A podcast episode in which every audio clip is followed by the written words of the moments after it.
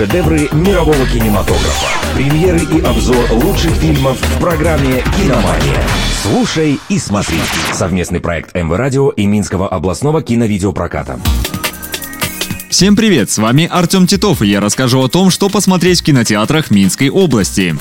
«Киномания».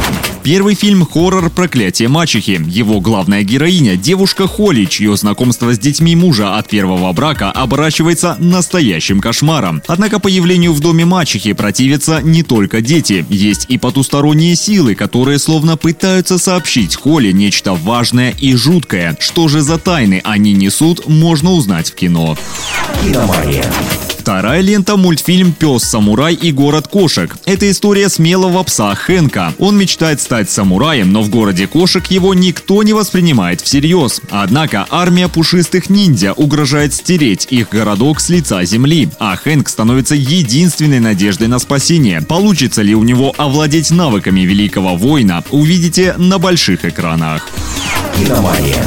На сегодня у меня все. С вами был Артем Титов. Следите за киноновинками и смотрите только лучшее.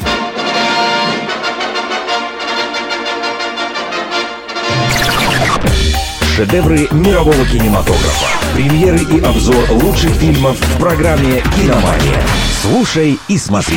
Совместный проект МВ Радио и Минского областного киновидеопроката.